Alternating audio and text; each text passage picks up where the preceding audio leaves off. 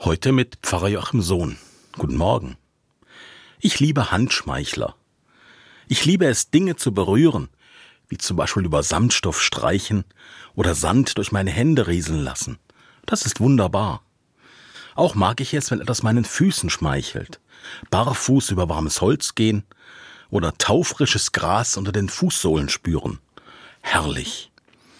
Ich spüre und fühle gern über meine Haut.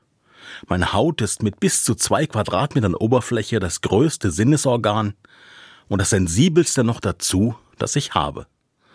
Und es ist das erste Sinnesorgan, das sich bei ungeborenen Kindern entwickelt, vor allen anderen Sinnen. Kleinste Berührung nehme ich wahr, selbst eine Fliege, die sich auf meinem Arm niederlässt.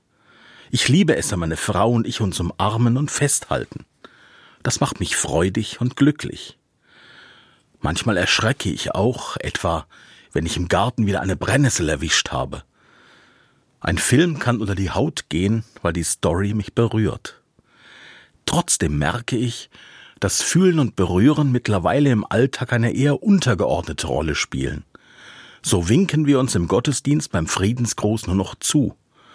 Oft kommt es mir vor, als ob ich nur noch desinfiziere statt berühre zumal sich nicht jede Berührung gut anfühlt.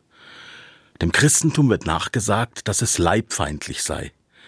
Für den Kirchenlehrer Augustinus war der Körper das Einfallstor der Sünde.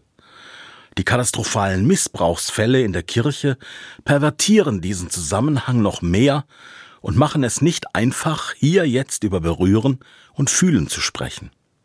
Es ist ein Skandal, wenn Menschen missbräuchlich berührt werden und es macht sprachlos. Dabei ist in der Bibel so oft vom guten, hilfreichen Berühren und Fühlen die Rede. Jesus hat Menschen berührt und sie haben die Hände nach ihm ausgestreckt. Die Heilungsgeschichten im Neuen Testament sind vor allem Berührungsgeschichten. Sie erzählen, dass Jesus vor allem denen nahe kommt, von denen alle anderen sich fernhalten. Heilend streckt er seine Hände nach den Menschen aus berührt und segnet sie. Geh in Frieden, sagt er dann oft. Das wünsche ich uns.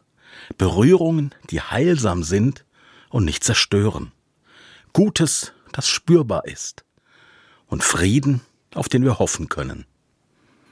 Pfarrer Joachim Sohn, Furtwangen, Altkatholische Kirche.